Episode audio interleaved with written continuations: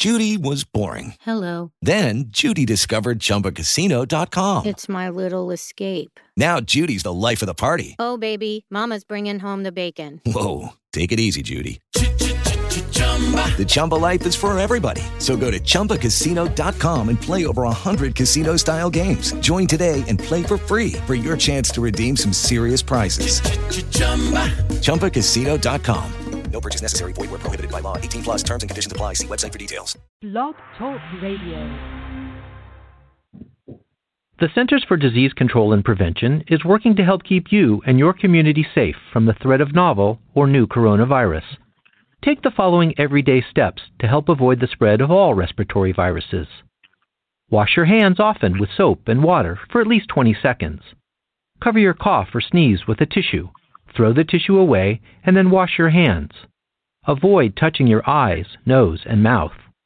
Clean and disinfect frequently touched objects or surfaces, such as remote controls and doorknobs. Avoid close contact with people who are sick. And stay home if you are sick. Call your healthcare provider if you develop fever, cough, or difficulty breathing. For more tips, visit cdc.gov. Good morning, good morning, and welcome to Saturday Mornings with Joy Keys. I'm your host, Joy Keys. I want to thank you so much for calling in and listening. You can reach me at Twitter, uh, at Joy Keys, or on Facebook, Saturday Mornings with Joy Keys. And you can also check me out on Instagram, Saturdays with Joy Keys. Um, I'd love to hear from you, so you can email me, Saturdays with Joy Keys at hotmail.com. Thank you so much. I was on a bit of a hiatus, and I still saw people were listening. I really appreciate your support. And uh, we have a lot of exciting shows coming up uh, today, but also in the future. So please continue to listen in and learn some new things about books and people and uh, ways to improve your life. Uh, this morning, I have a wonderful author. She has been on the show before. She's a Nigerian author, she's a professor. She's written uh, four novels. Um, she has won $100,000 in the Nigerian Literature Contest. She uh, was a judge on the Man Booker Prize uh, contest. Um, and now I have her on today for her book, Better Never Than Late. Say that like three times. Better never than late. Like I think I wrote it wrong a couple times. I had to go back and was like, wait, better never than late. So, so good morning, uh, Utu to Oma, right? Yeah. Good morning. Good morning, good morning. and uh, I should say Anya E. That means like long time no see, yeah? Anya E, yes. Anya ni then I should answer Anya ni yeah. Ah, uh, see, you got me. You got to speak slowly. so Anya I, I know Odima. Odima, I'm fine. I, am fine. Yes. yes. Just really to let the audience know, Chika is uh, Igbo uh, uh, from Nigeria, and I was speaking to her in Little Igbo just as a form of respect. Um, you know, it's nice. I think people appreciate when you try to learn about their cultures and their languages. So I try to do that for the different artists I have come on. But um, good morning uh, in English again, Chika. So just for people who don't know you, why did you Mhm. become a writer? Why not a policeman? Why not a lawyer? Why not a doctor? I mean, I wish. you know, I mean, artists they don't make any money. What are you going to do? You know? uh-huh. Um, why did I become a writer? I think that writing chooses you. You know, um, I always wanted to write. I mean, for as long as I can remember, it was the one thing that I always wanted to do. No matter what else I wanted to be, I wanted to be a diplomat. I wanted to travel the world. I always knew that I wanted to be a writer. Um, it was just, it was just a, sort of my way of dealing with, you know, with the world. I always took to pen and paper. So as a kid, I, I'd write poetry. I wrote poetry a lot up until college, and then I realized that I was a really bad poet, and I gave that up. I started. I write really crappy poems. So now, I mean, I'll still do poetry once in a while, but um, I have enough self awareness to know that they are crappy and that I'll never make a good poet. Oh wow. Okay, but I'll tell you, you are a good writer, and um, you. many other people have realized that. Um, I'm glad that you continue to write, um, and your books Thank you. deal with women.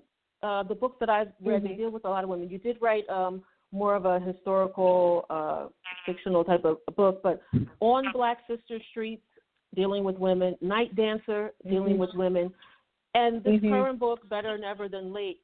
I think it's a little more. You have some of the men's stories in there, but you still have a lot of women. Why is that? I think I'm very drawn to the stories of women. Um, I'm also very drawn to the stories of people at the margins. I'm very often in our societies, you know, it is still women, right? Mm-hmm. So these are sort of stories that I, that I'm very I'm very drawn to. I'm very drawn to women's stories, particularly um, women whose stories leave a lot of gaps for us to fill in. So at the moment, I'm I'm just finishing a novella about Joanna Vassa, and Joanna Vassa um, was the daughter of Olaudah Equiano or Gustavus Vassa. And Olaudah Equiano, for those who don't know, Elias Gustavus Vassa was a Nigerian slave. He was born um, around 1745, and he was Mm. kidnapped when he was 10 or 12 years old and brought to the Americas.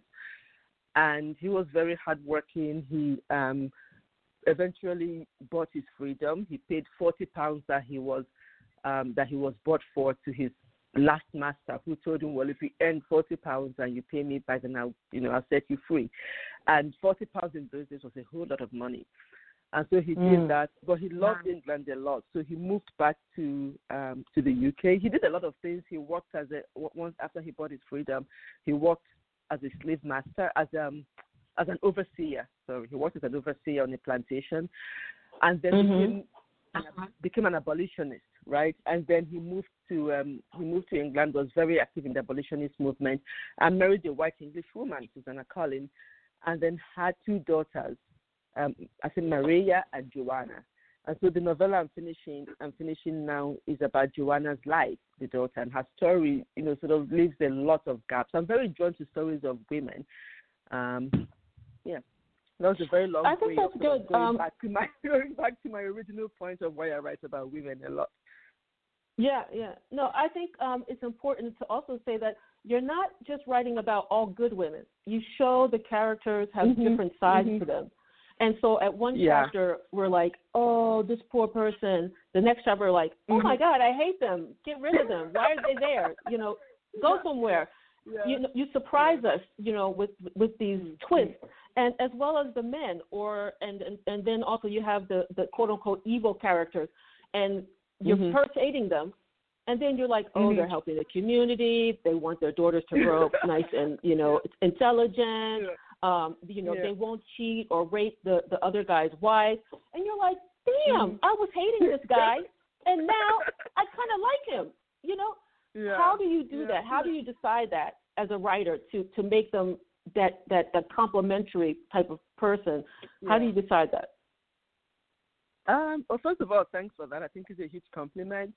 Sort of understand that the characters have um, have nuances, because I think that's what, how we are as human beings, right? We have a lot of you know we have a lot of nuances. We're not all good, and we're not all bad. I mean, arguably, I mean, Mm. I can think of two people at this moment who are terribly bad, and I can't. I don't even want to see their redeeming qualities if they have that at all, right?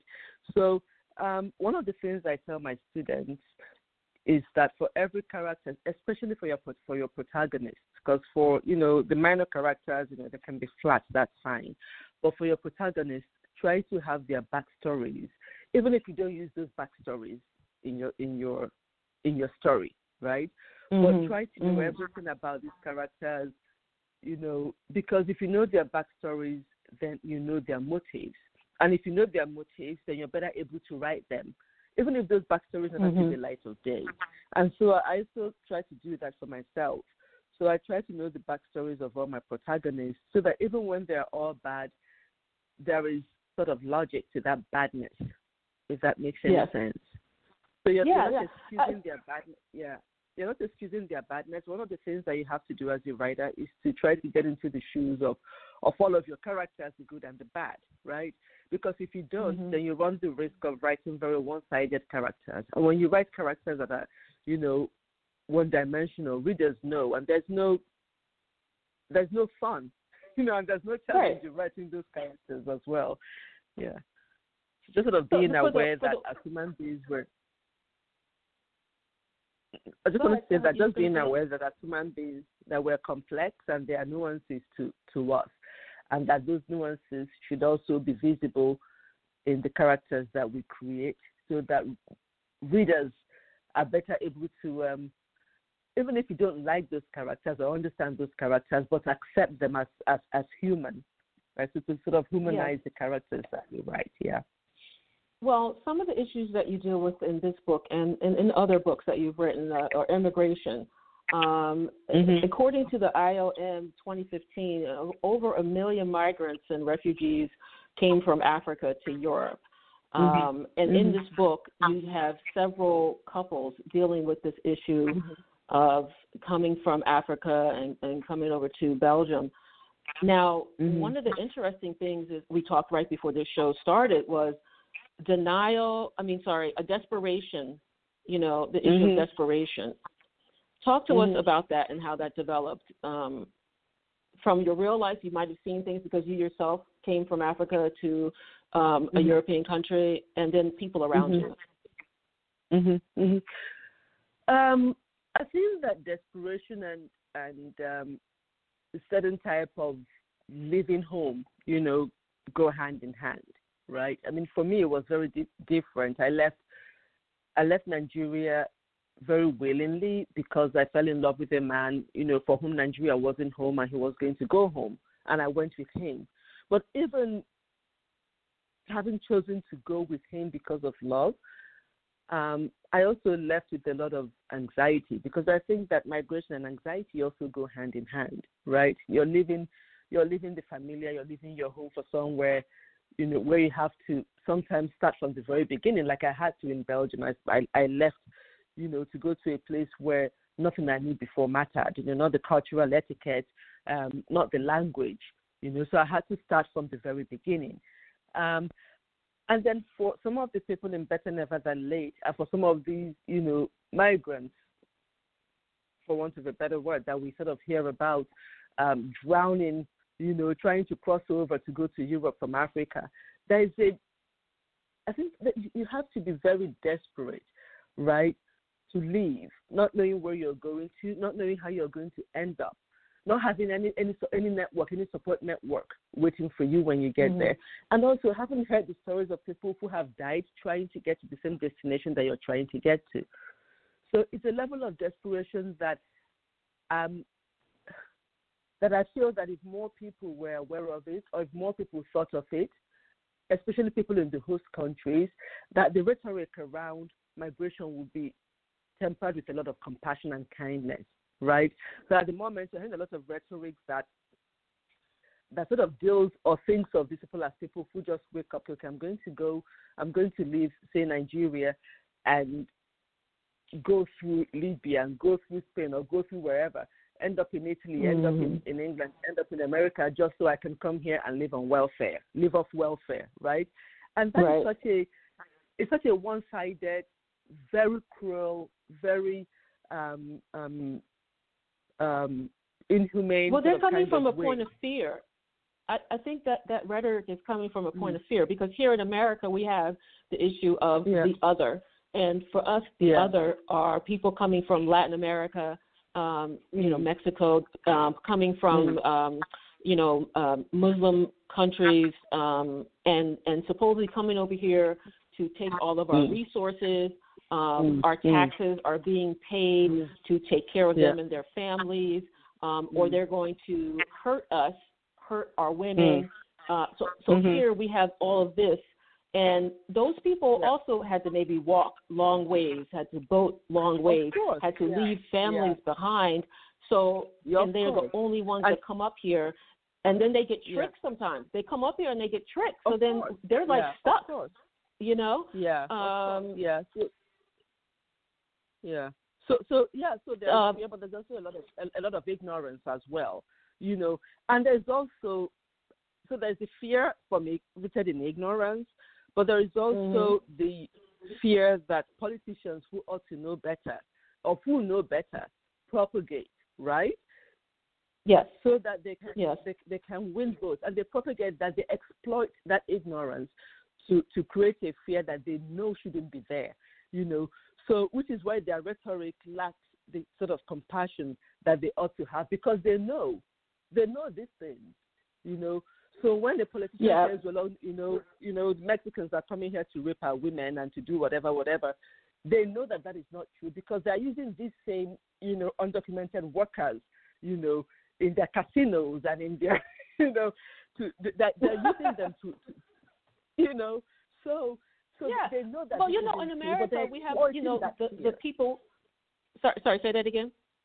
No, no, no. I said, I said, but, but you know, they're very willingly cultivating and exploiting that fear and the ignorance of their base followers because it benefits them, and because and because they're Yeah. also cruel. Because you have to be a very cruel person to know that this isn't true, and then to exploit that fear, knowing what the consequences might be.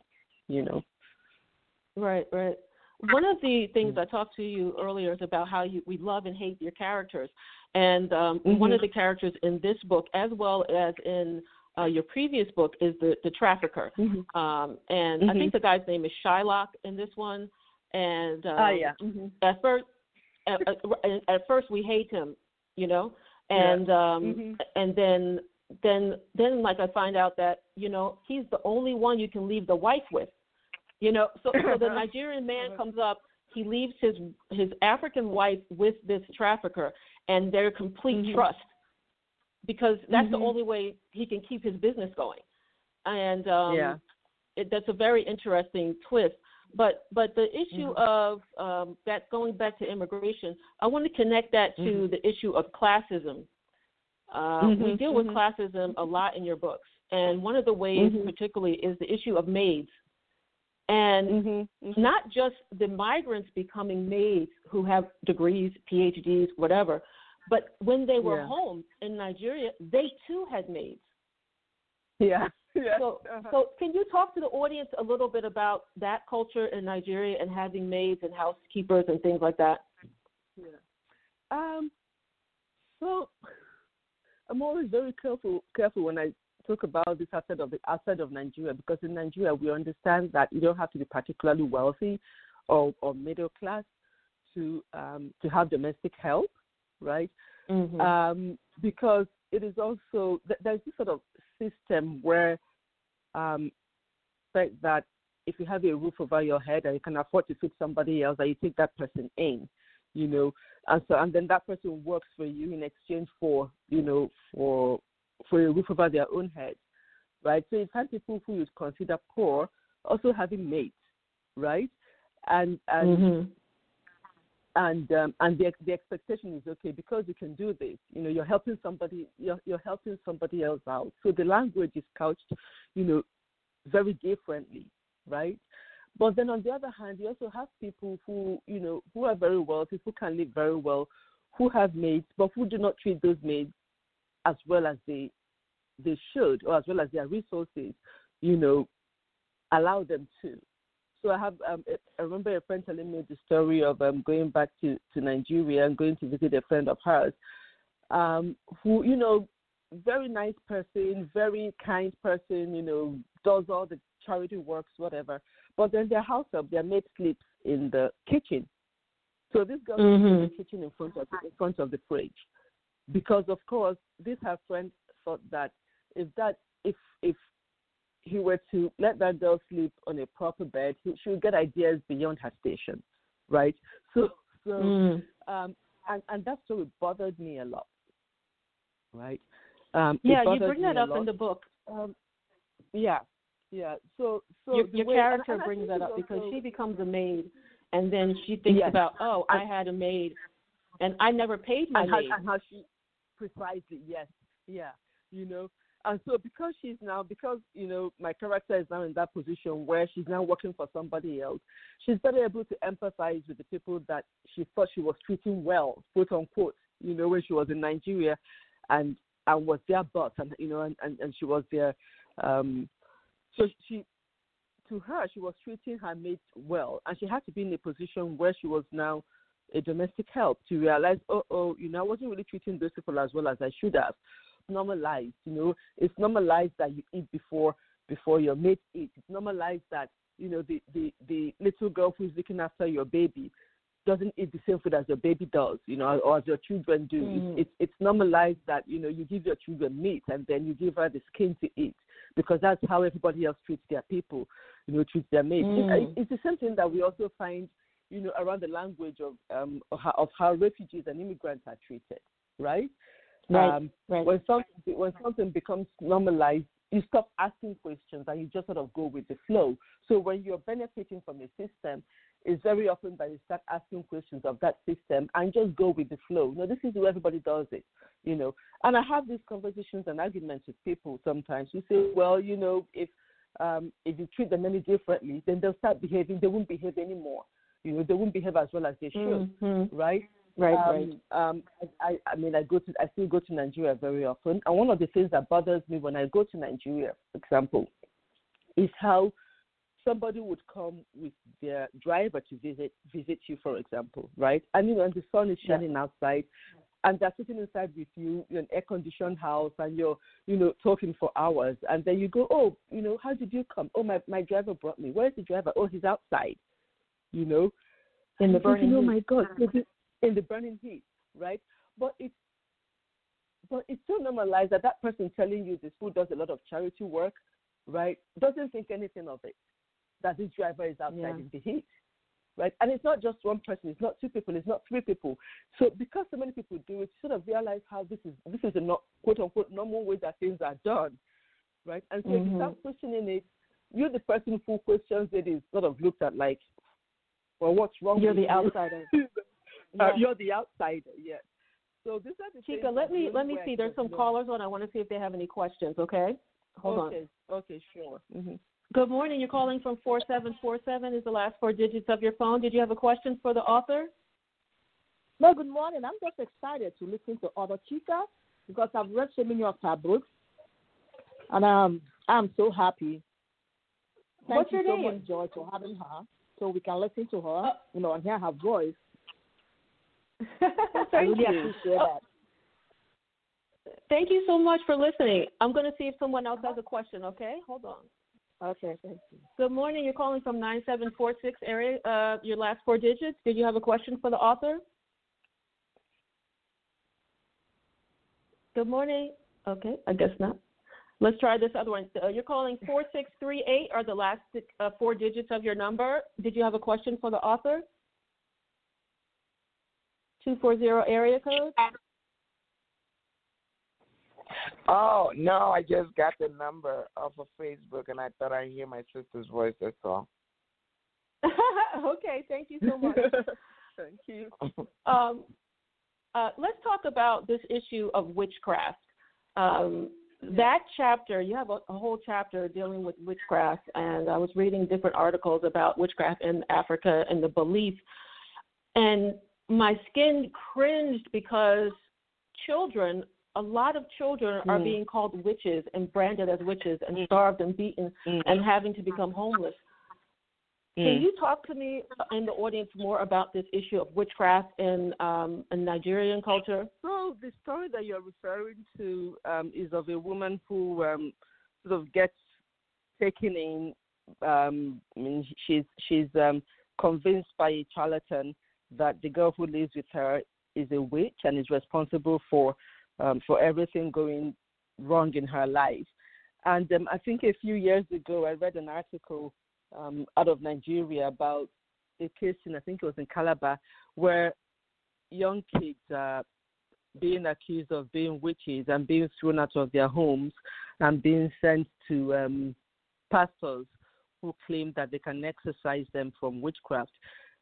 And I, th- I think that when people are dealing with a whole lot of things, with poverty especially, the kind of desperation that comes with dealing with poverty tends to um, drive people to believe in things that they ordinarily wouldn't believe in.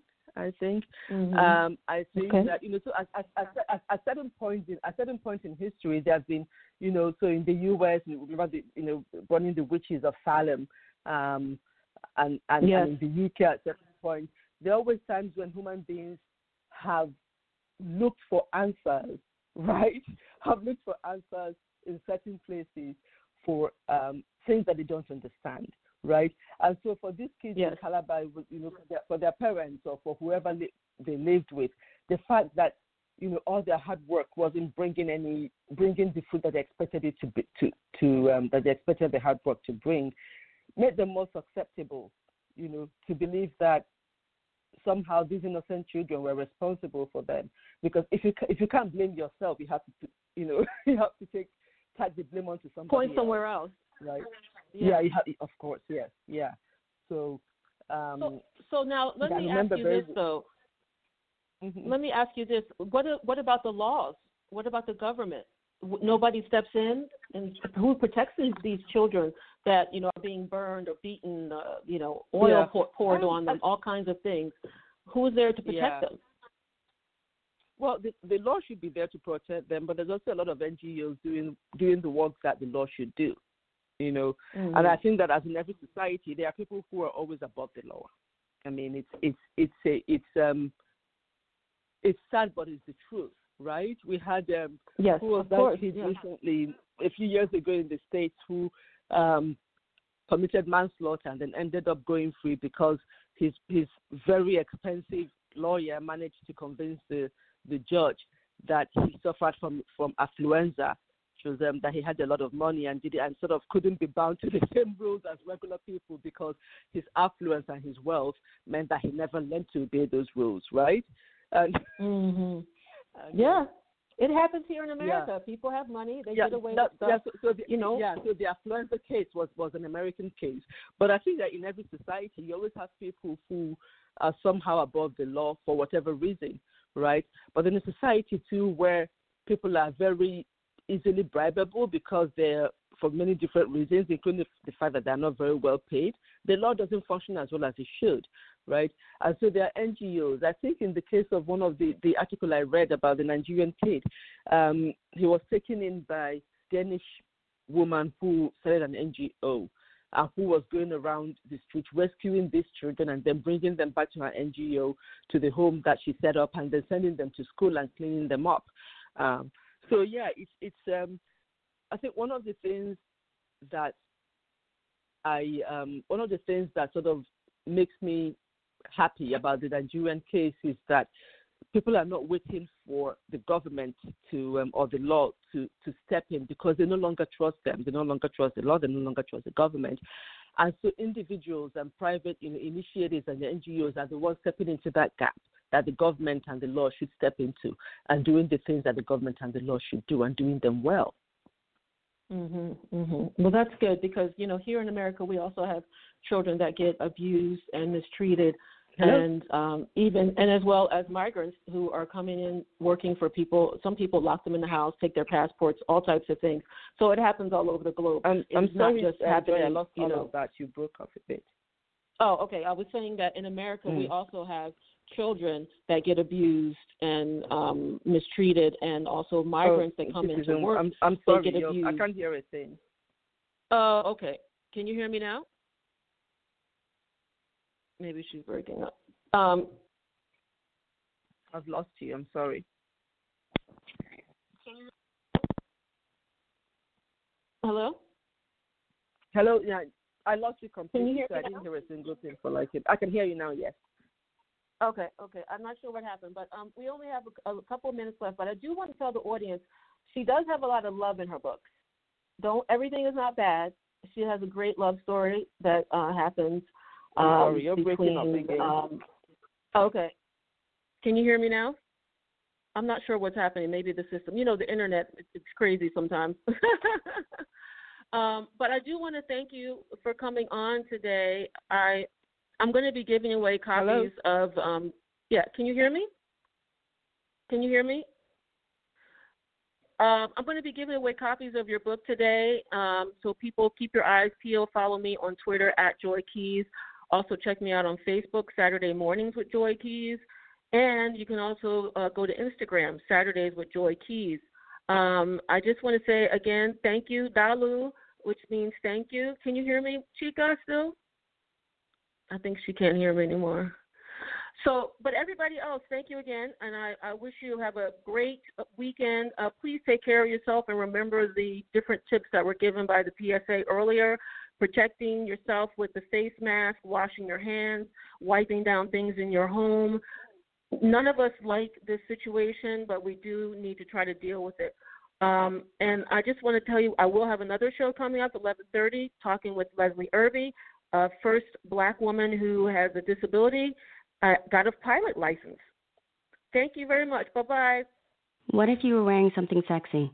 What if you were drinking? What if you made the first move? No matter what, sexual assault is never your fault. Support is available 24 7 through the National Sexual Assault Hotline. Call 1 800 656 HOPE or visit RAINN.org. That's R A I N N dot O R G. This is Christina Ricci with RAINN, reminding you it's never your fault. Brought to you by RAINN and this station.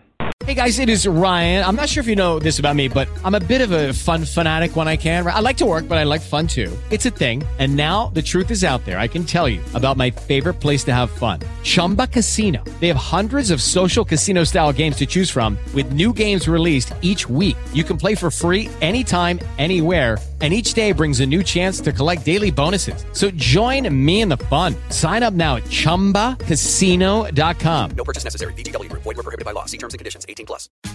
Tax day is coming. Oh, no. But if you sign up for Robinhood Gold's IRA with a 3% match, you can get up to $195 for the 2023 tax year. Oh, yeah. Sign up at Robinhood.com slash boost by tax day to get the biggest contribution match on the market. Subscription fees apply. Investing involves risk. 3% match requires gold for one year from first match. Must keep IRA for five years. Robinhood Financial LLC member SIPC.